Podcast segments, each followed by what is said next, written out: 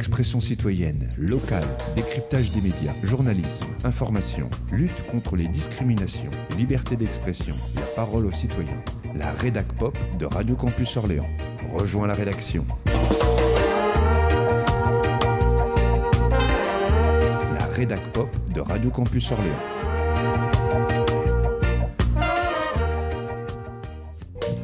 Bonjour à toutes et à tous et bienvenue dans votre émission On lâche du lest, la première de l'année. Bonne année à tous nos téléspectateurs, téléspectatrances, téléspectatrices. On est aujourd'hui en direct depuis le 108 dans les studios de Zotelli pour une émission consacrée à un travail de recherche artistique sur le quartier d'Orléans-la-Source avec trois invités, donc Malik Nejmi, artiste photographe. Bonjour, merci pour l'invitation. Bonjour Malik. Louise Bras, Oui, bonjour. donc, euh, artiste et chercheuse. Oui. D'accord, entre à peu autres. près. Voilà. Et Ami Jarboui, artiste plasticien, euh, notamment euh, mosaïste Et alors, thérapeute. et art thérapeute. Voilà. Merci. Euh, on aura l'occasion de voir d'ailleurs le travail que tu as fait dans cette T17. C'est bien ça? Un travail de mosaïque euh, Alors, En fait, il y a le, le travail de Hamid est présenté à la source au, au studio qu'on a ouvert, mhm. qui n'est pas lié à T7, mais au, au travail qu'il avait fait, euh, que tu avais fait dans, le, dans les euh, entrées des allées Camille Flammarion, années 95. C'est pas Voilà. directement la tour 17. Voilà, d'accord. Donc euh, dans d'autres immeubles qui ont eux aussi été détruits, tout comme celui justement de la T17. C'était de mémoire le 29 octobre euh, 2023 et on regarde donc euh, tout de suite un reportage qui a été euh, réalisé par l'équipe de Zotelli d'ailleurs que je salue, hein, qui est à la technique. Donc ce sont Morgan et euh, Steven à la technique. Il y a euh, Yvan et Antoine à- aux caméras et puis Samy et Julien qui sont jamais très loin. 11h03. Décalage à 11h03. D'accord, ok. Décalage de l'explosion qui n'aura pas lieu à 11h, mais 11h03. Un grand silence règne, tout le monde est dans l'attente. 11h08 apparemment. Ouais. L'explosion est encore décalée.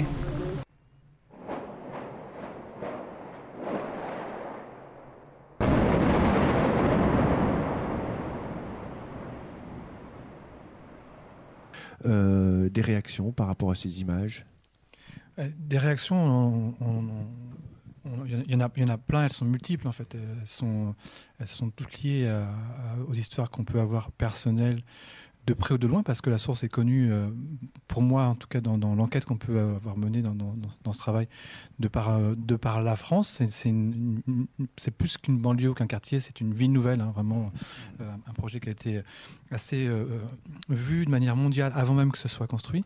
Et puis les émotions aussi complètement intimes. Personnellement, moi j'avais la boule au ventre déjà deux, trois jours avant et dans la semaine, même en la voyant encore toute balafrée comme ça. Et, euh, et puis il y a eu quelques, quand même quelques une certaine façon en fait de, de gérer en fait cette démolition qui était euh, presque euh, très particulière dans le sens dans le silence même j'avais envie de dire que même un enterrement en fait il y a- il y, a plus de vie quelque part quoi. C'est-à-dire que ah, une fois qu'elle est tombée elle est partie très vite hein, voilà c'était presque une disparition quelque part un tour de magie. Et puis euh, et puis comme si après derrière il y avait- pas de trauma et pas d'espace de parole pour ça. Donc ça c'est un petit peu ce qui est la particularité que moi je retiens en tout cas de cette journée Alors on va parler dans cette émission du travail de recherche artistique que, que- artistique pardon, que vous avez fait tous les, euh, tous les trois sur le quartier. Peut-être qu'on peut commencer par euh, 1973, ta date de naissance dans le quartier de la Source. Tu peux Allez. nous parler justement de, de ton parcours, euh, de ces dix ans que tu as passé euh, enfant euh, dans le quartier? Alors, mon, mon lien avec la source, en fait, euh, euh, en tant que personne, enfin, je suis né, allez, deux, trois mois, ou je sais plus, quatre, cinq mois avant d'arriver à la source. Après, mes parents, en fait, se sont rencontrés à la, avant, ils se sont rencontrés à la source, et puis après, on a été installés à- dans Lafayette, en fait, là où il y a, se tient les bureaux de, de Pierre et Lumière. Ça n'a pas, tellement bougé hein, de, ce côté-là. Euh, mes parents, Solange et Mohamed, ma mère française, comme beaucoup de femmes en fait qui sont arrivées pour travailler au chèque postaux hein, dans les années 70, est arrivée à- d'abord à Tours pour ses études et est venue voir Marie Rennes, euh, euh, femme de Mohamed Roulam de l'association euh, euh, Convergence, pardon. Et euh, vient voir Marie-Reine. Et puis, euh, sur le campus, en fait, à l'époque, ça draguait beaucoup. Et il y avait ces premiers immigrés qui étaient là. Et mon père faisait partie hein, de la bande, des gars qui traînaient, qui jouaient euh, au foot, hein, qui s'étaient déjà- montés. Il y avait des, équipes- sur le campus, en fait, de, de joueurs de foot étrangers. Voilà. Et elle voit ce beau black, marocain black, un chapeau, hein, redingote, t'as dit c'est quoi cet américain Voilà. Et d'ailleurs, le mot américain est vachement intéressant dans la relation euh, qu'on peut avoir sur le- les études après euh, postcoloniales vis-à-vis du Maroc, parce qu'il y a des influences américaines en fait, vis-à-vis de ces jeunes qui sont arrivés après en France, ici. Et je pense que s'ils avaient eu un visa pour les États-Unis, ils seraient plus partis aux États-Unis qu'en France. Et ça modifie beaucoup en fait la relation qu'on peut avoir après sur l'histoire après coloniale du rapport entre la France, Maghreb, etc. Bref, c'est une parenthèse. Mais ça traînait sur le campus. Voilà. Ça, je, sais ça. Mes parents me l'ont raconté. Et puis après, moi, dans mes souvenirs, en fait, je- avec mon frère à Nice, voilà, on a vécu dans deux appartements différents. L'appartement a eu un rôle très important, en fait, parce qu'on l'a eu très vite vu. euh, moi, à deux ans, je suis parti au Maroc pour être baptisé par mon grand-père à Rabat. Donc, il faut imaginer ma mère française venant de la campagne, euh, appelant son fils Malik, qui veut dire le roi, et qui m'envoie dans l'avion alors qu'elle ne connaît que le Maroc par les timbres-postes. À l'époque, elle se dit tiens, euh, au pays où on fait euh, siffler les serpents et c'est des palmiers quoi. C'était un peu son imaginaire.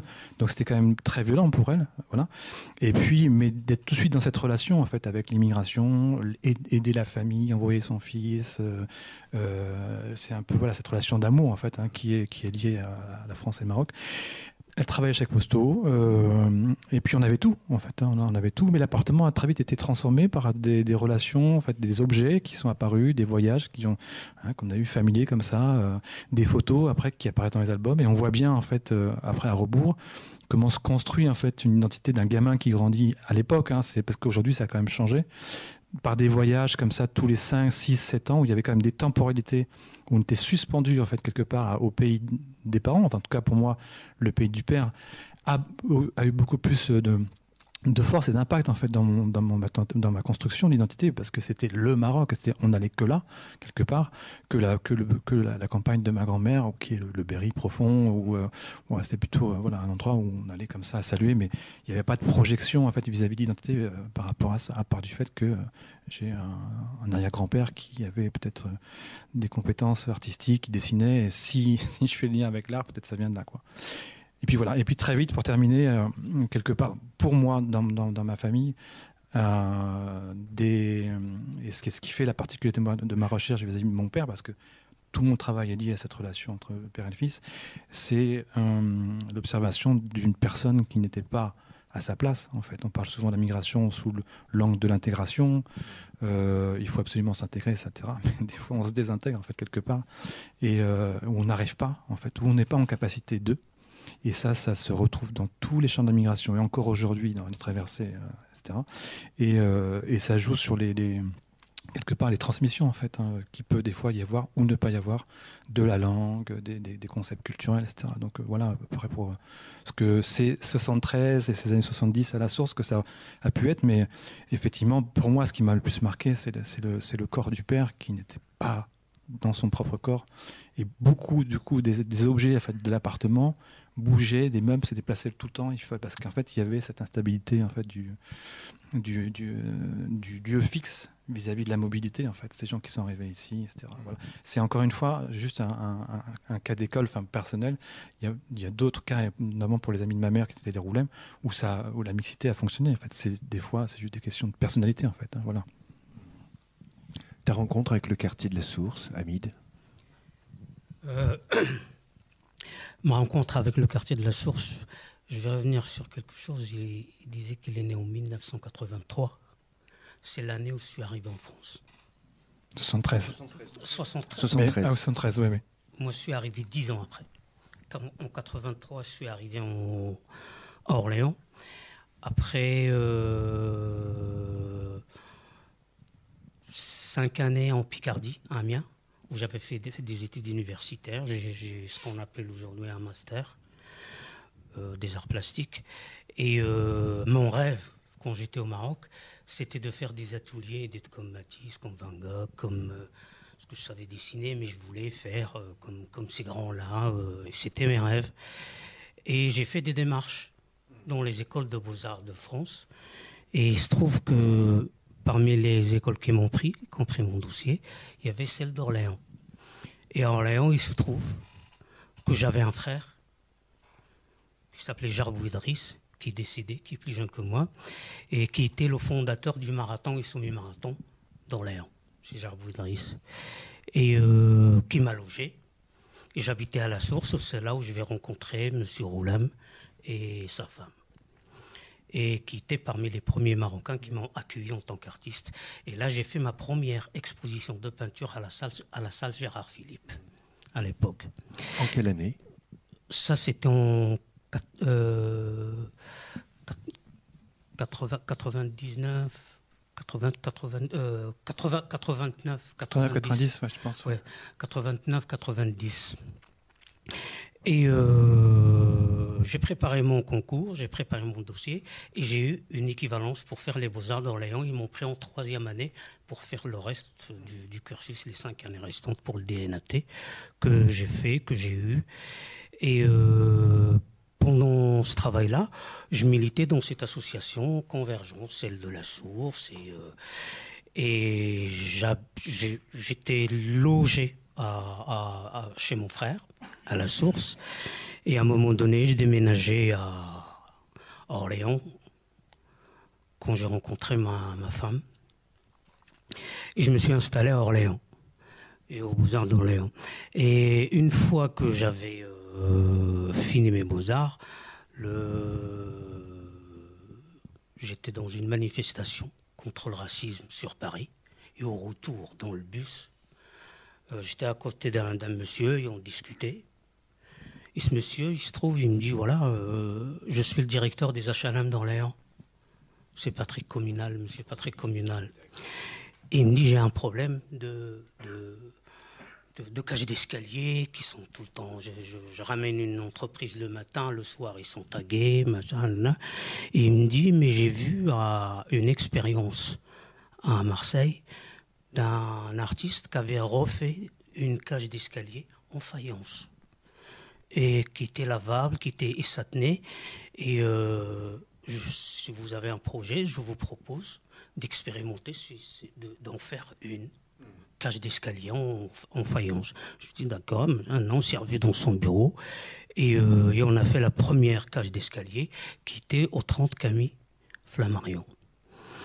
Et euh, qui était en, entre autres une réussite.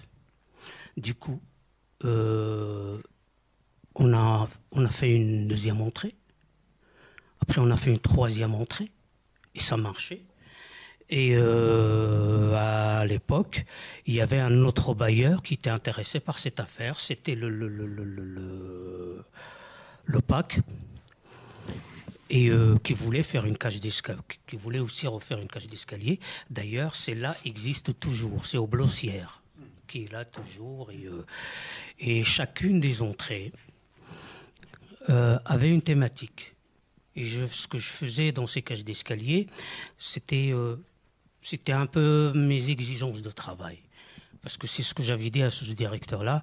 Je lui ai dit, vous, imaginez, vous habitez dans un immeuble, vous le traversez jour et nuit, matin et soir, et il est peint en blanc, et vous aimez pas le blanc. Ou il est peint en rouge, mais vous n'aimez pas le rouge. C'est normal. Il faut concerter ces gens-là, il faut concerter les... Et j'ai commencé comme ça. La première cage d'escalier, c'est que j'ai passé euh, quasiment trois mois de concertation. Je voyais les locataires, chez eux, appartement par appartement. Et euh, au sein de l'immeuble, j'avais un appartement disponible où je recevais les enfants des, habitants de, la cage d'escalier et je travaillais avec eux. La, première cage d'escalier, c'était pour rendre hommage à l'Orient. C'était un espèce de tapis. D'ailleurs, avec un produit local, avec les émaux de Briard des émaux qu'on a été chercher à Briard, dans la déchetterie de Briard, qui était un magnifique voyage des enfants. Et euh, au retour, euh, j'avais envie de, faire l'inverse de, tous les parce que j'étais passionné par tous les peintres euh, notamment français qu'on fait le voyage au Maghreb à un moment donné, en partant même de la Croix, Majorelle, tous ces grands peintres, Matisse, euh, tous ceux qui ont été là-bas, qui ont été chercher de la lumière là-bas, la luminosité là-bas. Ce que j'ai essayé de faire avec ces jeunes, d'ailleurs, c'est ce que j'aurais expliqué, on va faire l'inverse. On va faire chaque cage d'escalier dédié à un de ces peintres. Et on a commencé par le 24 Camille, qui était un travail sur Matisse. Après, on a travaillé sur Picasso, on a travaillé sur euh, Van Gogh. Euh, et euh, à un moment donné, ça marchait tellement bien que j'avais trois chantiers dans trois quartiers de l'agglomération orléanaise, à la Source, à l'Argonne et au Blossière. Et ça, ça tourné. Et à l'époque, la politique de la ville avait créé ce qu'on appelle les, euh, les emplois jeunes. Et nous ont offert à l'association trois emplois jeunes. C'est ceux qui vont devenir un petit peu, entre guillemets, ou soi-disant, les chefs de chantier quand j'étais pas à la source, ça, le, chantier continuait, mais il y avait un grand, un grand frère qui, c'est lui qui, avait la responsabilité du chantier, qui avait le, et euh, à l'Argonne c'était pareil, et au Blossière c'était pareil, et euh, à un moment donné, le, le directeur Monsieur Comina il vient me voir, il me dit voilà, la politique de la ville a changé, le maire a changé les portefeuilles ont changé, tout a changé. Ce projet des cages d'escalier, de réhabilitation de cages d'escalier avec les habitants, c'est ça. On finit la dernière entrée et ça va être, ça va être fini. Pendant la réalisation de, de la dernière, j'avais un jeune d'origine kurde qui était rapatrié avec sa famille et il avait 12 ans. Ils l'ont mis au collège je donne brièvement parce que ça, va jouer après. Euh, euh, il avait de, très mauvaises notes, il avait très. et, euh, et donc, quand je faisais le 24 Camille Flammarion, son immeuble, quand il dessinait, il était doué. J'ai encore ses dessins, j'ai encore ses travaux. Il était doué. Il faisait des, ses portraits, faisait tout, tout, tout, tout, tout, était bien. Donc du coup, j'ai fait, j'ai présenté tous ses dessins, tous ses travaux, tout ce qu'il a fait, et j'ai fait une exposition où j'ai invité toute l'équipe pédagogique de son collège. Hmm. On leur a fait du, thé, là, ils ont vu ses travaux, ses dessins. du coup, ils l'ont orienté vers le professionnel pour aller faire un CAP par l'âge mosaïque il a, eu, il a eu le prix. Il a eu le prix de la ville, il a eu le prix de la région. Après, il est parti au niveau national et il a eu le premier prix national. Et la, récompense de ce prix-là, euh, ils lui ont accordé, c'était une bourse de trois années d'études comme mosaïste en Italie. Il a été en Italie. Ce jeune homme, il est revenu, il a travaillé chez Briard. Euh, il était, il était très très bien. Maintenant, le jour d'aujourd'hui, il a sa propre entreprise. Il est, il est, il est, euh, voilà, il vit de ça. Il est, hmm. euh, juste aussi pour préciser que cette, cette expérience et que l'art en général, je ne vais pas dire que ça sauve une vie, mais c'est c'est parmi, parmi, les, parmi les choses les, que, que, que, que, personnellement je garde hmm. comme souvenir.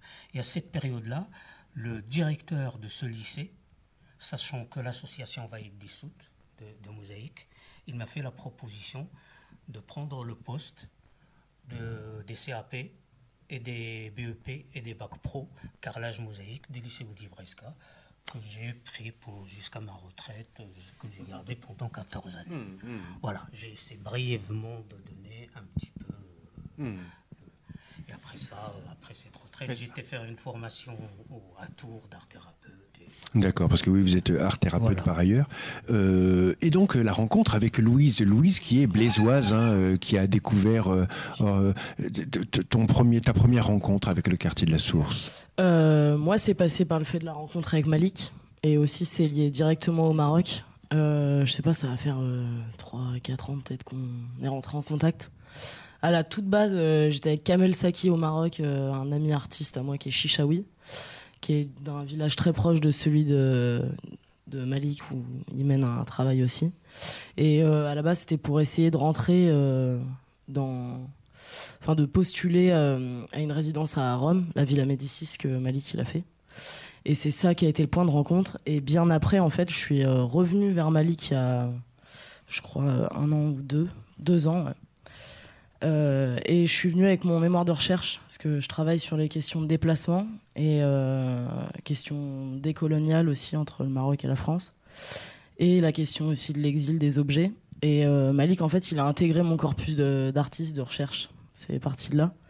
Et donc, je suis venu directement le rencontrer euh, à la source avec sa famille. on a parlé de ça. Enfin, c'est un peu venu comme ça. Et par la suite, on a tissé du lien autant entre le Maroc, la France que la source, que voilà, que Paris, parce que j'étudie à Paris. Je dépends de Paris 8 en Seine-Saint-Denis. Et, euh, euh, j'ai fait mon stage avec Malik en fait là depuis septembre. Euh, et il y avait l'ouverture du Mondaneum Studio qui correspondait, le vernissage. Et j'ai rencontré Hamid avant de le rencontrer de visu. Je l'ai rencontré à travers son entretien avec Malik Nejmi, que j'ai essayé de retranscrire euh, le mieux possible. Et, euh, et c'est parti de là. Et, euh, et c'est par ce biais-là que j'ai connu un peu le, travail de Hamid qui allait être exposé lors de l'exposition Salon Collectif et pour lequel j'ai participé aussi au, vernissage. J'ai essayé de, donner une lecture d'une des, des photos de la série Super Fenêtre de, de Malik. Voilà. Salon collectif qui est toujours ouvert, hein, donc rue Oui. du Général Ferrier Oui. euh, à, la source. Euh, on est en train de s'interroger là, enfin, dans cette émission sur les, les rapports que l'art peut entretenir avec euh, la banlieue. Alors tu as évoqué ce travail qu'a fait Malik justement de recueil de paroles euh, en haut de la T17. Tu, tu peux nous en, vous pouvez nous en parler un petit peu justement, puisque alors toi tu y as participé, toi tu, tu Alors, étais présent évidemment. Ça, ça revient un petit peu sur la question du, du, du- du- du cheminement, en fait. Je sais pas si ça répond à la question du rapport entre l'art et la banlieue, mais en tout cas, la question de la parole, elle, est fondamentale pour moi. Peut-être plus que celle de l'image, d'ailleurs, dans, le cadre de, ce projet. Euh, et puis, pour rappeler qu'effectivement, dans deux choses que tu as dit, moi, il y a une chose qui me, qui me touche énormément, c'est qu'effectivement, à un moment donné, on voit des projets qui marchent dans les quartiers et qui sont arrêtés d'un coup. C'est quand même absolument dingue, plutôt que de se dire, tiens, on va pérenniser ces actions. Aujourd'hui, il pourrait y avoir un atelier de mosaïque pérenne à la source, les gens, les gens pourraient en bénéficier, euh, etc. Et puis euh, le travail de Louise aussi, ce qu'elle ne dit pas, c'est qu'elle est aussi tout de suite rentrée en relation avec les habitantes, parce qu'il y a plutôt des femmes qui viennent dans le Mondaneum Studio, il y a un groupe de 7, 8, 10 femmes. C'est pas évident de travailler avec des adultes à la source, ce lien il est, hyper précieux en fait aussi. Le binôme qu'on a créé, dire euh, garçon-fille, hein, homme, homme et femme, il est très important dans, cette relation, et puis la, dimension qu'elle apporte à la, recherche, on va dire, sur la visite qu'elle a fait, qui était presque une performance hein, du Mondaneum Studio, où on a abordé ces questions un petit peu dont tu évoques dans la préparation de cette émission, clinique, thérapeutique, etc. Ça, c'est, hyper important. Sur la question de la parole, moi, en fait, j'étais au tout début du cheminement, en fait, quand je suis arrivé à la source, quand je suis revenu, en fait, parce que c'est un retour. C'est comme un retour au, vi- au village, au bled, c'est un retour à la source. Pour moi, la question de la banlieue, en fait, je l'ai toujours évi- évité, en fait. Je suis revenu à la source quand? Dans mes projets en fait, artistiques, c'est plutôt par l'association qu'on avait ici ouvert au 108, hein, enfin l'Humaine, Image du Pôle, Sans Soleil. On avait un lieu rue de Limar. Et avec une photographe qui s'appelle Valérie Loret, on a fait des ateliers en 2003 déjà autour du plan GPV. 2003, GPV, le premier plan Borloo. GPV, grand projet de ville, donc rénovation urbaine. Et déjà à l'époque, la démolition des boulots, là où il y a maintenant les images qu'on voit dans le reportage du- de la médiathèque et du complexe sportif, les enfants de euh, classe de CM2 euh, avaient manifesté des cauchemars auprès de, auprès de leurs professeurs en disant mais où sont passés les habitants? Voilà. Et à l'époque, on prenait en compte en fait cette parole un petit peu de trauma, post-trauma de la part des enfants, euh, de se dire bah, tiens on va faire appeler, on va appeler des artistes, hein, c'est toujours un petit peu comme ça, on vous appelle après en fait post événement pour venir réparer en fait ce qui, ce qui n'a pas été ce qui n'a pas été fait. Le contexte en fait là de mon retour autobiographique à la Tour 17 euh, à la source, on va dire, c'était dans le cadre de, je savais que j'avais anticipé, j'avais eu écho en fait que cette tour allait, allait, allait partir. On m'avait dit, c'est Monsieur euh, euh, Monsieur Robert qui m'avait dit ça, euh, du journal L'Indien, m'a dit, Malik, tu sais, les habitants de la tour 17 vont partir et ils voudraient une photo de leur appartement avant de partir. Et là, je m'étais dit, moi j'adore quand il y a une demande comme ça et de répondre à cette demande. À ce moment-là, j'ai ma légitimité, j'ai ma clé, parce que c'est pas parce que je suis né là-bas et je suis rebeu de 50%, que j'ai forcément une légitimité, une légitimité ou un regard en fait euh, euh, sur, sur la source. Pourquoi ce serait pas Louise, une pure française, qui pourrait travailler dessus, etc. Ça, c'est toujours un peu des questions en recherche qui se posent sur ta posture et pourquoi euh, un, un blanc pourrait parler de, ou ne pas parler de la question coloniale, etc. Voilà, ça c'est très intéressant. Et quand on est dans l'entre-deux, entre deux cultures, c'est encore plus intéressant et parfois ambigu. Mais donc, du coup, euh, je suis parti là-dessus et, euh, j'ai commencé à, avoir accès à la tour, mais de manière différente. Je ne pouvais pas rentrer dedans parce que le bailleur préparait un livre mémoire et on sentait que c'était son bébé en fait hein. quand je dis bailleur c'est Maxence Marchand Pierre et Lumière avec qui maintenant en fait on, travaille ensemble voilà et il m'a ouvert la, la tour sur un certain créneau. Et je suis monté avec une sociologue, Hélène Bertheleux, qui a fait une étude genrée en fait, sur la place des femmes à la source. Et on, monte dans la tour et, et, en fait, on monte sur la terrasse. Alors, la terrasse, pour un, garçon comme moi, un fils d'immigré, ça me renvoie directement en fait à la terrasse de la maison au Maroc. Et je vois le bailleur pointer du doigt, me montrer la source. Et je dis, mais c'est ça qu'il faut. En fait, je vais dans mon projet, on ne verra pas la tour, mais je vais me servir de la tour comme un personnage, en fait, la personnifier, et on va parler depuis la tour. Et en fait, il y a, une, euh, le, projet des vidéos s'appelle Les Points Hauts.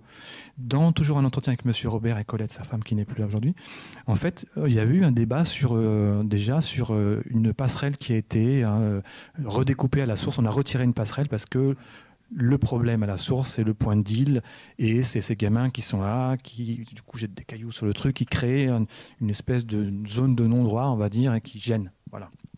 La gestion du contrôle, etc. Et, tout. et donc, du coup, pour remettre la main sur le contrôle, on, retire on fait retirer la passerelle. Et dans une réunion poétique, euh, me dit M. Euh, Monsieur Robert, euh, il aurait été dit par un homme politique de, de, la, de la ville d'Orléans quand nous sommes en guerre, on retire, on enlève les points hauts. Donc en fait, on voit bien que fait, le vernaculaire, en fait, le langage qui va être utilisé, c'est un langage en fait de guerre, hein, pratiquement. Et cette idée du point haut, c'est la, question du contrôle en fait, mais presque du contrôle. On parlait de la question du rapport des corps dans la banlieue, etc. Puisque dans, ces endroits, dans, les plans de rénovation urbaine, qu'est-ce qu'on fait? On retire en fait tout ce qui est du, euh, enfin, on remet du contrôle en retirant toutes les positions en fait où les corps pourraient se poser. Il n'y a plus d'espace public, il n'y a plus de, mobilier urbain, etc. On retire tout ça parce qu'on ne veut pas que les gens squattent, se posent, boivent un coup, s'embrassent, tout ce que tu veux, gravent leur nom sur les murs, etc. Donc tout ça est retiré. Et les points hauts, c'est vraiment de faire venir des habitants. Donc on est quatre binômes en fait à parce que le temps était très court de tournage, pu avoir accès à la tour. Et en haut, en fait, qu'est-ce qu'on fait? Ben, En fait, on philosophe. Quoi. Moi, je suis avec ma mère, on, parle du rapport qu'on a avec mon père, etc. Et on voit bien qu'en fait, là, c'est le, rapport presque même des peuples, en fait, ou des populations, mais des peuples avec leurs imaginaires, en fait, qui, qui, qui, est, qui est remarquable, en fait, dans ces quartiers. C'est comment, en fait, on peut redéployer de l'imaginaire sur l'objet dur qu'est l'architecture, tout ce qui est la notion du plan, de, du logement, etc. Tout ce qui fait violence en fait à ces corps. Et le seul moyen en fait pour moi, en tout cas dans ma construction de s'en échapper, c'est l'imaginaire, c'est euh, la poésie, c'est tout ce qui n'est pas pas collectable en fait dans, dans, dans, dans, le musée en fait en soi quoi voilà. Tout ce qui est le mouvement la danse la parole etc Alors, dans le micro. Juste un dernier point. Donc euh, c'est pour enrichir un petit peu aussi ce qu'il disait. Euh, en parlant démolition, euh, fin des années 90, je travaillais en argentique. Et euh, il y a eu une démolition à l'Argonne.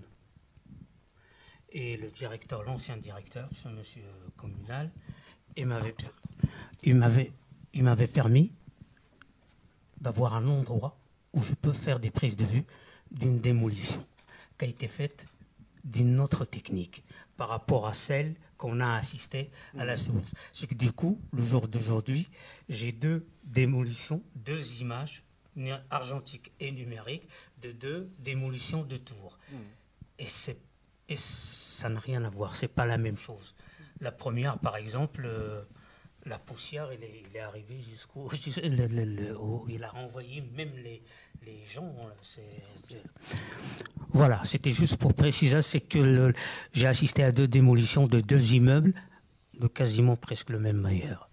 Voilà. Alors euh, oui, on s'interroge euh, sur les, les liens que peuvent entretenir l'art avec la banlieue, on s'est aperçu dans cette première partie que la démarche artistique était précédée dans, le cadre du travail, par exemple, que tu as fait avec les cages d'escalier, par un temps d'écoute. Et c'est ce, que tu, ce dont tu viens de nous parler, justement, un temps de parole, certes, des habitants, mais d'écoute de la part des artistes, de, ces habitants. Je vous propose que l'on regarde un extrait, justement, de l'un de ces. Alors, on n'appelle pas ça un reportage, ça y ressemble, important quand même, ce témoignage, hein, voilà, cette vidéo, un extrait donc de Véronique Julia. Euh, voilà, on, se regarde ça euh, tout de suite. il y avait plus de logements parce qu'ils en ont cassé. Là, la T17 qu'ils vont retirer, c'est. Euh, c'est bien des gens qu'il a fallu mettre quelque part. Ils arrivaient d'où?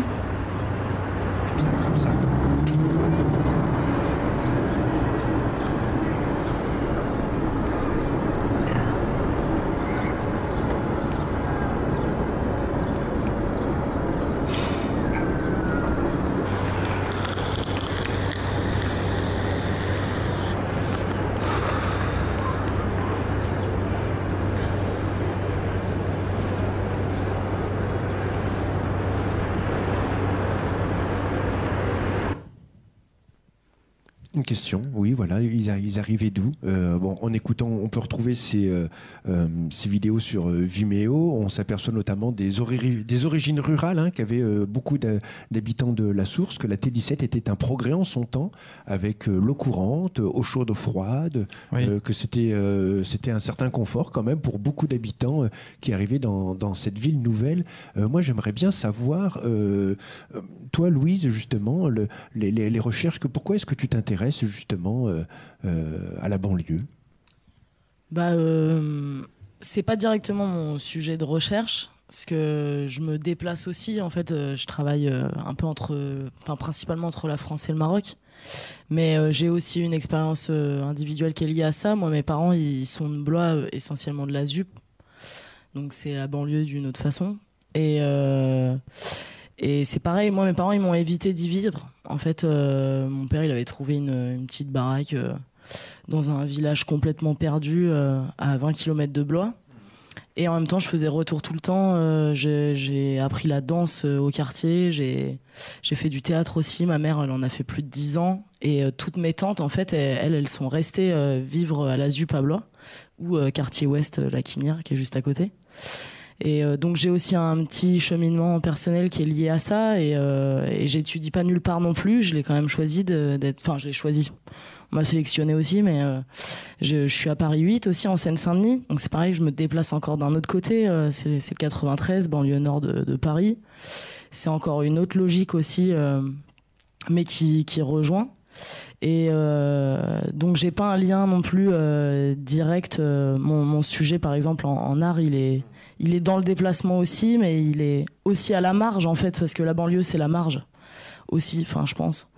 Euh, c'est être en banlieue, ouais, c'est être, c'est être reclus aussi parfois, faire partie des rebuts, surtout sur les, les générations euh, là qui qui sont en ce moment quoi. Et justement aussi tous ces bâtiments. Euh, moi, la tour où ma mère elle a grandi, elle existe encore. Enfin, c'est un bar d'ailleurs. C'est pas, c'est une bar, c'est pas une tour. Et quand on voit la vétusté des lieux qui étaient par contre euh, présentés autrement euh, au moment où ils ont, ils ont été construits dans les années 60 ou 50, ça dépend quoi. Bah, il y, a un, y a un pan d'histoire qui est, euh, qui est radicalement différent. Et puis moi, je, fais, je suis encore une autre génération en fait de Hamid et même de, de Malik. Donc, euh, je vois pas les, je vois les choses, je fais retour sur les choses, mais je les ai pas vues évoluer en fait. Quoi. C'est mes parents qui me transmettent ça, mais pas. Alors peut-être que vous pouvez me parler justement de ce musée dont on a parlé tout à l'heure, là, rue du Gabriel Ferrier, le Mondanéum, justement. Euh, on ne peut pas faire l'impasse sur euh, l'explication du mot mondanéum. Pourquoi le mondanéum Et alors, attention, pourquoi, vous allez apprendre des choses sur le quartier bah, dont vous ne vous seriez jamais douté. alors c'est bien. Alors pour répondre, alors c'était Véronique Clément et sa fille Julia. En fait, c'est euh, il y a quatre entretiens qui sont filmés. Euh, on dira peut-être en fin, d'émission euh, qui seront bientôt visibles, peut-être aussi en dehors de Vimeo, mais dans, dans projet d'expo à Orléans. La, question que vous posez sur le monde elle permet aussi de rappeler un partenariat important avec euh, la maison d'architecture Centre Val de Loire, qui est euh, le partenaire euh, nommé par la DRAC pour le, projet. Partenaire aussi sur lequel se sont greffés la ville d'Orléans, la préfecture, la région. C'est un projet qui était, qui était bien doté jusqu'ici quand même, qui a permis voilà, jusqu'à trouver un ancrage, hein, ouvrir un lieu, comme disait avec c'est peut-être pour les habitants d'être aussi identifiés. euh, c'est qui ce photographe qui est là. Parce que recueillir la parole, il y a plein de façons. Puis la source est vaste, c'est 20 000 habitants. Où est l'entrée en fait? Comment, quand on arrive sur le terrain, est l'entrée du, du- territoire La question du mondanéum, en fait, elle, renvoie aussi indirectement en fait, à la méthode de travail quelque part. Parce que euh, ne, ne pas travailler, travailler en direct, euh, l'art, la banlieue, l'artiste qui revient, etc. C'est, euh, comment tu travailles avec une association? Quand tu bosses avec une association, comme on le fait en ce moment avec les gens du voyage, tu as un public. Tiens, m'a dit tu viens, tu as une commande, tu vas travailler là-dessus. Là, en fait, je me colle complètement à un truc hyper vaste et l'entrée, le cheminement est, est assez complexe. Euh, ce que j'appelle, moi, l'itinéraire thérapeutique, en fait, dans, dans, dans, dans mon travail, ce que je fais à la fois au village où je cherche une plante pour soigner la nostalgie des enfants d'immigrés. Tu vois, le truc. Voilà. voilà. Et ben, cette notion de soin, quelque part, elle arrive, elle me parvient à la source par une rencontre que je fais en errant au pied de la tour avec cette femme dont je vous ai parlé, Rogiatou, Madame Dia, qui m'accueille chez elle, qui finalement euh, a une dimension anthropologique importante. Je vois que cette femme euh, s'inquiète pour moi, elle prie pour moi, elle prie pour le quartier. C'est quoi des gens qui prient pour le quartier? C'est quoi ces gens qui s'envoient des, des vœux entre eux, etc. Tout ce qui va être sous-jacent va m'amener après à demander à la maison de l'architecture d'aller enquêter dans les plans de l'architecte. Parce qu'en fait je pense que dans tout retour en fait comme ça aussi c'est comme c'est comme lire la Bible ou le Coran c'est revenir au texte quelque part. Et le plan on va dire c'est le texte original de la construction de, l'histoire de la source. Je vais vous raconter tel truc je vais construire ça. Et moi en fait quand je suis revenu à la source mi 2021 mon corps d'adulte n'était plus mon corps d'enfant qui allait euh, sur la dalle jouer, euh, aller voir le voyage en ballon à cinéma, euh, au ciné-club, etc. Et, tout. et je dis, mais je, ne sens pas quelque chose. hein. Je vois très peu de graffiti, très peu d'écriture, très peu de territoire marqué, pas de couleur. Hein, je m'attendais on parle de l'art en banlieue, bah, le graffiti, le rap, le hip-hop, pour moi, tout ce mouvement-là, en fait, n'est pas visible à la source. C'est quand même étrange. Ou alors ça a disparu. Euh, et puis, euh, euh, euh, un maintien de la culture, mais plutôt politisé au travers des Azelco, etc. Et tout, mais pas de regard autonome, en fait, de, forte révolte intérieure, etc. Donc, allons voir, s'il vous plaît, les plans, parce que je ne sens pas un truc. Je, où est le truc Où est le centre, l'énergie? On va à, à Paris, à- aux archives, avec Elke Mittmann, qui est historienne, hein, qui travaille sur, euh, la source aussi, et on déroule des plans, etc. Et, et d'un coup, on déroule un grand plan qui fait 6 mètres un premier morceau où on voit un bout de truc complètement énigmatique qui s'avère être un plan de masse du jardin du parc floral. On comprend l'entrée, le bouillon et tout. Et puis après, on déroule le plan. Je cherche la tour comme un gamin. Je pointe la tour et à, je sais pas, à, ça sur le plan, à- sur la dalle, je vois musée. Et on voit un musée qui est en forme un peu, euh, peut-être on l'a vu dans, les, projections télévisées, euh, qui est en forme un petit peu de, de, euh, carré, hein, voilà, il est carré avec un escargot, enfin une espèce de voilà, colimaçon comme ça. Et Elke me dit, mais c'est, pour moi, c'est le monde d'Anéum. Un peu comme euh, un, un accès au, au Ah, point haut du musée sur oui, une oui, terrasse. ouais, ouais. Et en fait, le, oui, effectivement, c'est un, musée qui a un point haut d'ailleurs, c'est intéressant.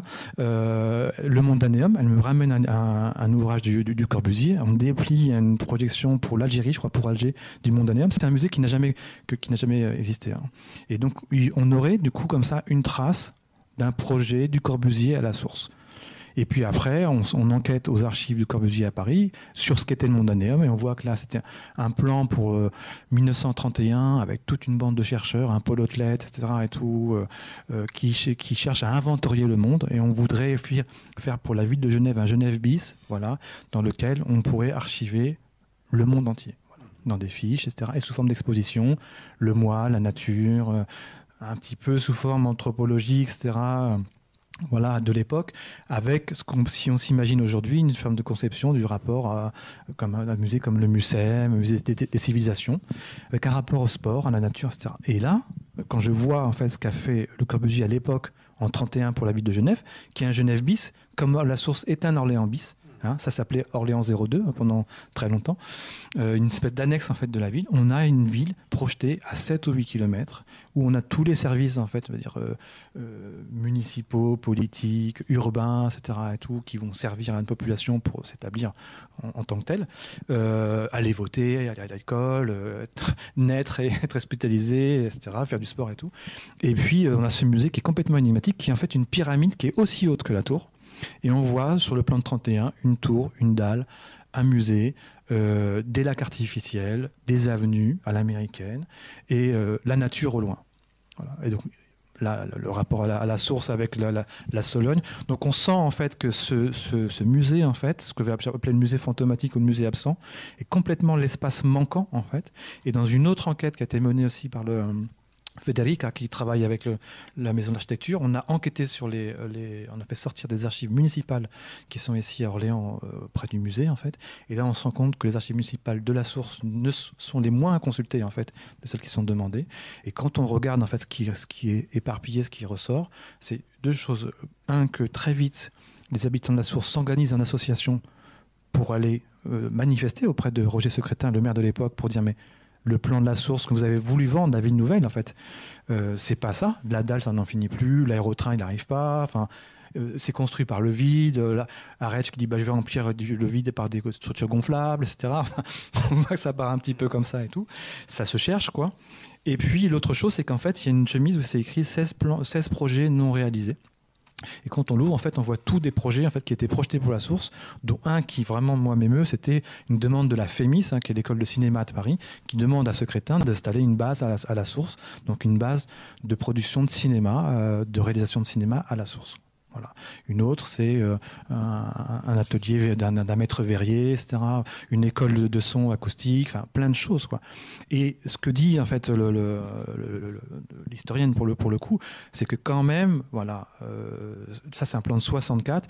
Orléans, la source, est une ville nouvelle qui est une ville modèle en fait, parce que la maquette est montrée à Montréal en 67 à l'Expo universelle, et en fait dans laquelle on projette énormément de choses, beaucoup de fantasmes, mais dans laquelle on n'intègre pas la question on va dire, du rapatriement de, l'Algérie, etc. Et ce que disent les familles comme Véronique qu'on a, qu'on a filmé, ils arrivaient d'où? C'était qui? C'est tout ça en fait. C'est plein de gens qui arrivent de partout, d'Algérie, du Maghreb, de Châteauroux, de Bordeaux, d'Auvergne, euh, de Blois, euh, d'autres, tu vois, etc. Et puis, euh, et puis on est mine de rien, dans un, laps de temps, pas, on est dans l'après-guerre quelque part aussi. On, est dans le plan hein, de la charte d'Athènes où il faut reloger, reconstruire ça. Et la source, finalement, fait figure un petit peu de, ville un peu modèle, mais qui d'un coup va échapper à son destin. Et ce que je ressens, moi, en tant qu'artiste, en fait, et dans ce qu'on ressent aujourd'hui, dans le, rapport qu'on peut voir avec les habitants qui viennent au studio, c'est qu'en fait, les gens n'ont pas, n'ont pas trouvé, n'ont jamais trouvé cette légitimité en fait, à prendre la parole, à exprimer leurs émotions, à être regardés, etc. Et on voit bien que, bon, après, c'est peut-être générique au banlieue, mais la question du, du regard sur eux, des photographies, etc. et tout, et ça glisse. C'est tu peux noter ce que je dis, mais prends pas de son, les photos, faut voir, etc. Et tout, voilà. Il y a des prises de parole, hein, je pense à, à, Farid si tu veux en parler. Le jour où la tour tombe, je dis, à, je dis à, à Louise, on sort avant parce que moi j'aime bien prendre la température. Donc à 9h, on va sur la place du, du marché. Et là, qu'est-ce qu'on voit? On voit un mec là, tenue survette, Farid, en train de regarder la tour avec, avec, le chapelet à la main. quoi. Et on lui parle et il me dit c'est le chapelet de mon père il part sur l'Algérie, etc. Et tout. Je dis, je peux te prendre en photo. Il me dit, oui, vas-y, bien sûr, et tout. Et on part, on marche ensemble. Et il me fait un rap, il sort un truc, un texte, des tripes. Le gars, il sort de. Euh, il, son âme, quoi. Il était, il était interné il n'y a pas longtemps parce que on, sent qu'il y a des terrains qu'on a, qu'on a étudiés, qu'on voit. Il y, a, il y, a, des troubles un peu psychotiques chez certains habitants, certains jeunes qui, qui ont vécu dans, dans ces quartiers-là, qui ont touché à certaines choses et qui, du coup, en fait, moi, je mets ça sur le dos sur les maladies de l'exil, hein, quelque part. Quand je dis que je cherche une plante au vidage pour soigner quelque chose, c'est complètement utopique. Cette, cette, cette plante n'existe pas. Ce qui est intéressant, en fait, maintenant, dans l'art et la recherche, pour moi, c'est ce qu'on appelle l'itinéraire thérapeutique. Hein, toute cette façon qu'on va déployer en fait euh, euh, les rencontres, le cheminement, etc. Et presque l'exposition en fait, ça va être de, de retranscrire en fait cette, cette, cette, la démarche plutôt que le résultat. Ah oui, t'as vu, j'ai fait des beaux portraits des habitants de la source. C'est pas que ça en fait. Par exemple, hein, sur la source, c'est comment aussi, ou sur les banlieues générales, comment aujourd'hui on pourrait représenter des gens qui n'ont pas envie d'être photographiés hein, ou qui sont euh, absents des questions des, représentations. qui sont au dehors. C'est ça en fait un peu la pensée du dehors. Enfin, c'est tous les trucs aussi foucaldiens hein, qu'on a un peu trop enterrés, je pense. Mais pour essayer de comprendre aussi comment euh, il y a une pensée en fait euh, qui, est, qui appartient aux gens, mais qui a été aussi beaucoup pas pris ou volé, mais un peu par euh, justement aussi euh, tous les, grands de la sociologie. Mais en fait, il y a d'autres regards qui permettent de, de voir de l'intérieur les choses. Euh. C'est un travail qui nous permet de, de pardon, de, de, mm. de, de, remettre en valeur ce qu'on appelle les savoirs situés en fait en sociologie. Euh, et, la, question de et s'il y avait eu ce musée, en fait, quelles, auraient été les émanations culturelles, les représentations culturelles, elles seraient-elles plus fortes, plus ancrées, etc. On sent qu'en fait, cette question de l'ancrage à la source, hein, euh, à part dans les familles berbères que tu avais connues à l'époque, qui étaient très ancrées, mais qui, pour lesquelles il y avait aussi des difficultés de rapport avec les autres aussi population. C'est ça aussi les quartiers, c'est comment je vais vivre avec des Sénégalais, avec des Asiatiques, etc. Et tout, parce qu'entre différentes cultures, en fait, le musée, c'est le lieu qui fait, qui fait, qui fait, qui crée, qui crée cette synergie, voilà. Et cette, dimension d'un musée dans, une ville banlieue comme la Source, elle aurait été vraiment très, très intéressante en termes d'expérience. Ça amène aussi des débats. Moi, je voulais un tout petit peu en parler, mais la, femme de Hamid s'appelle Waria. Si tu veux le dire. Euh, je vous propose qu'on en parle après Le, visionnage d'un reportage. Euh, où on va revenir sur l'histoire de la source. Alors, tu nous parlais de justement, bah, c'est Foucault qui a travaillé sur à la fois euh, l'enfermement justement en France, que ce soit en prison ou alors en asile psychiatrique, et bah, ce musée qui aurait été une alternative d'ouverture justement. Et puis aussi toutes les, les pistes que, de, développement, j'allais dire individuel, que serait proposé aux, aux habitants habitantes. Je repense à ce petit à ce jeune dont tu nous parlais tout à l'heure, hein, justement, qui a réussi, euh, grâce à la rencontre avec un artiste, à devenir lui-même artiste, et, comment les arts euh, soignent parce qu'en fait c'est ça. Alors soigne, il faut pas le prendre forcément comme, comme une thérapie une fois qu'on est malade. Hein. Rien ne nous empêche de nous tenir en, bonne santé, d'avoir une hygiène justement d'ouverture sur le monde. C'est ce qu'aurait permis ce musée. Tu voulais, Malik, nous parler de la femme de Hamid. oui, parce qu'en fait, je Hamid expose euh, au Mondanem Studio, on, commence à se connaître. Du, des gens passent à l'exposition, on discute autour d'un plan, etc. Et tout. Et dans ces relations de gens qui sont passés, une amie en fait commune, qui s'appelle Joël Richard pour la, cité, euh, me parle euh, de ce qu'a fait Waria Jaboui euh, autour, de, autour de ce qu'on appelle les cliniques de constatation. Elle m'a dit, mais est-ce que tu connais cette, histoire? Parce que finalement, autour de cette notion de musée, hein, dès qu'on aborde des questions de réparation en fait, de, des histoires, euh, hein, tu parlais de traces, de cicatrices, etc. On est dans la, dans la, dans la réparation on tire hein, quelque part le fil thérapeutique qui pourrait jalonner un scénario, synopsis d'une exposition. Voilà. Euh, faire exister un musée qui n'a, jamais vu le jour, euh, euh, prendre soin, prier pour le quartier au travers de cette femme africaine, un artiste qui cherche quelque part aussi du soin, de la thérapie dans, sa propre démarche pour soigner hein, un exil transmis. on transmet pas la langue, mais on transmet, on transmet des maladies de l'exil, par exemple.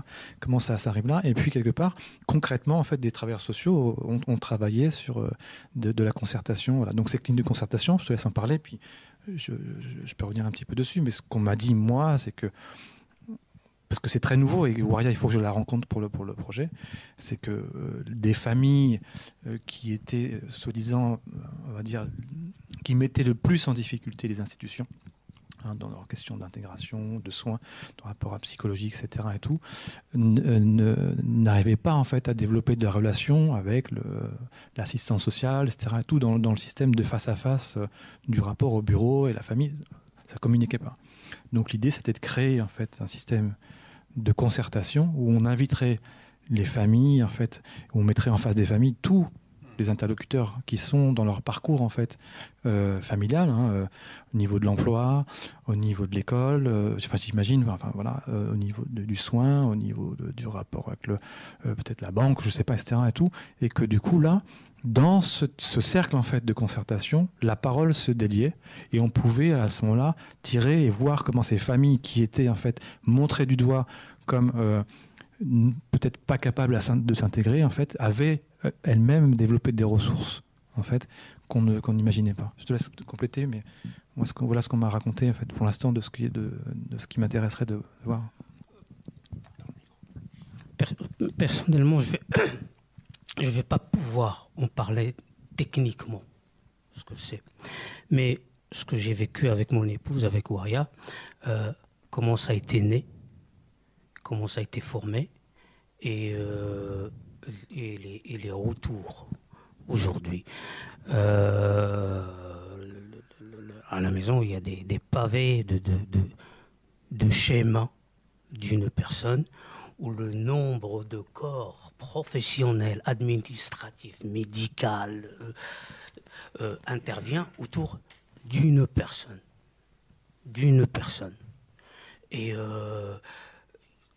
il y a même des disparitions de vie. La mère est partie, tel est revenu, tel est prisonnier, l'autre Et, et tout ça, c'est juste pour comprendre et porter et comprendre euh, la situation sociale de, cette personne. Pourquoi il en est là? Pourquoi il en est là? Et euh, je, pense que euh, elle, il y, avait même une partie qui a été sur sa charge pour cette formation, parce qu'elle a été en Italie, il a été en Belgique, il a été formé. Et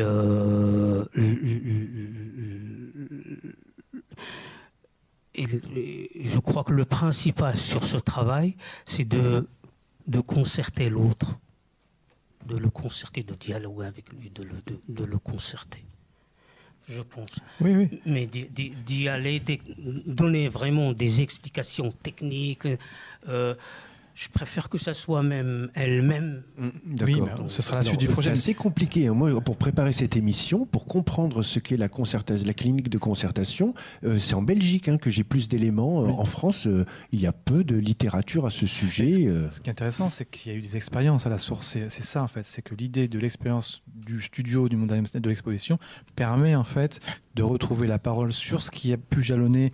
En fait, soit on fait un travail de mémoire en disant allez, vas-y, raconte-moi ton histoire. Tu prends le micro.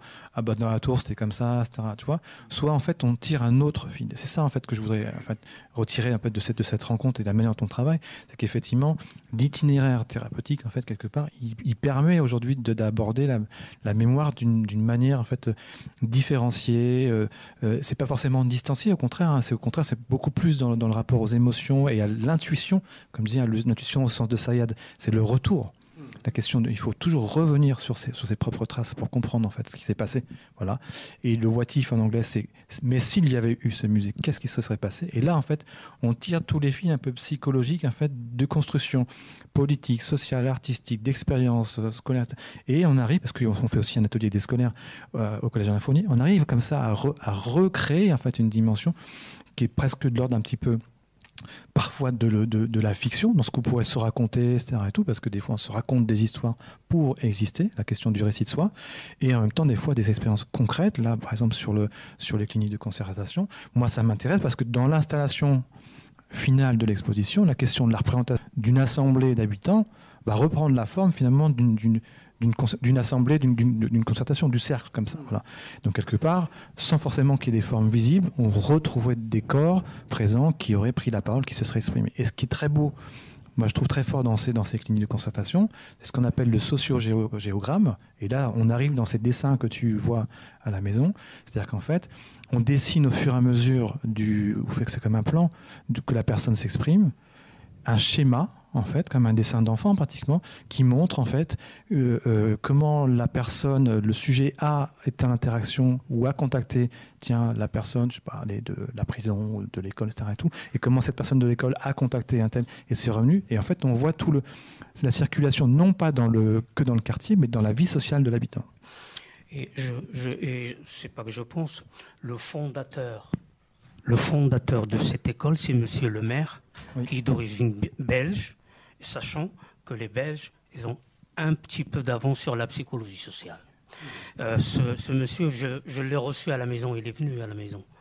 Il a passé un, week-end chez nous à la maison, on a discuté de, beaucoup de choses, de, cette démarche, et, et, en était aussi pour quelque chose pour la formation de, de, de, Voilà. Juste un petit mot, je vais laisser Louise peut-être euh, dire quelque chose. Non, euh, on revient par rapport à ça sur une des photos qui a été faite de ma tour 17, hein, euh, que que peut-être on a vu, d'un intérieur bleu avec un, locataire qui écrit des choses sur, euh, le mur. Louise a une interprétation peut-être aussi à, dire avant de terminer. Bah, c'est par là qu'on est rentré, euh, sans mauvais jeu de mots, le jour du vernissage d'exposition. C'est par là où euh, je suis passé pour, euh, pour introduire des choses, euh, notamment sur, euh, sur la question en fait euh, de, de l'antipsychiatrie, qui rejoint un peu aussi euh, la question des cliniques de concertation. Enfin, je pense, même si je connais pas suffisamment, mais c'est, euh, je, je suis parti en fait d'un d'un écrit de Daniel Sivadon et de Jean Houry, les gens qui ont été fondateurs aussi de la Borde et de la Chaînée notamment, qui ont essayé de faire autrement en fait le rapport euh, psychiatrique aux, aux gens et, et pas seulement dans le traitement chimique en fait des choses. Ouais, voilà, c'est un peu ça. Et il y a un écrit qui est, super, euh, euh, qui s'appelle Constellation, qui, euh, qui est aussi en lien direct avec l'atelier que Malik Nejmi mène au collège Alain Fournier, qui s'appelle Constellation aussi. Et il y a un passage en fait sur l'histoire de la fenêtre, et où il y a pas, la fenêtre n'est pas transparente, et euh, elle fait aussi euh, support et surface. Et euh, il- elle dit dedans, en fait, euh, Daniel Sivadon, que c'est comme quand on est môme et qu'on dessine euh, sur la buée. Euh, en fait, euh, la- on, on voit pas à travers euh, la fenêtre, on, on voit, on projette un certain imaginaire en fait directement sur la surface.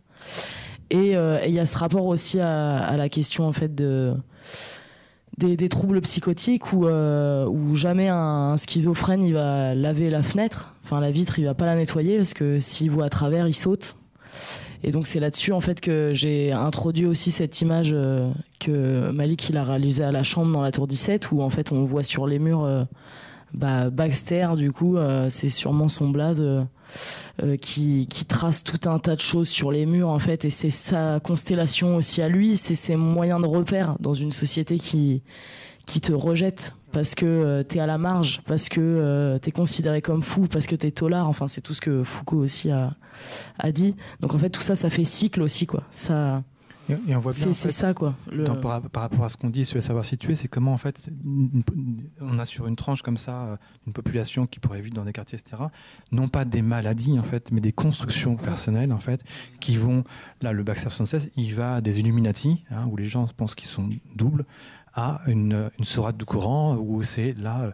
La sourate du Coran, tu, me l'avais traduite, hein, c'est le, prophète qui est sur le trône et ça se termine sur presque du micro-mégas pour reprendre, je sais plus si c'est Voltaire qui, avait écrit ça, mais l'infiniment grand l'infiniment petit, où il dit euh, je, je ne suis qu'une poussière, ne serait-ce que le point d'un atome, qui suis-je pour parler, etc. Et c'est écrit dans la tour. Quoi. On voit bien que finalement, ces, tours, ces constructions, etc., et tout, ont, ont aussi construit en fait, des constructions d'élévation personnelle, etc. Et les gens ont besoin de- de- d'exister de, par leur propre récit jusqu'à l'écrire sur leur mur.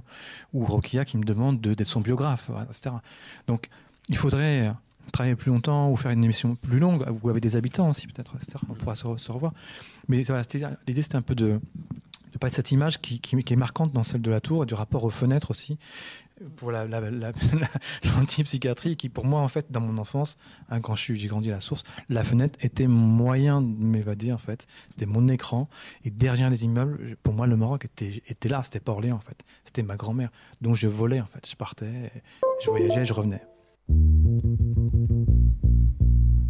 Expression citoyenne, locale, décryptage des médias, journalisme, information, lutte contre les discriminations, liberté d'expression, la parole aux citoyens. La rédac pop de Radio Campus Orléans. Rejoins la rédaction. La rédac pop de Radio Campus Orléans.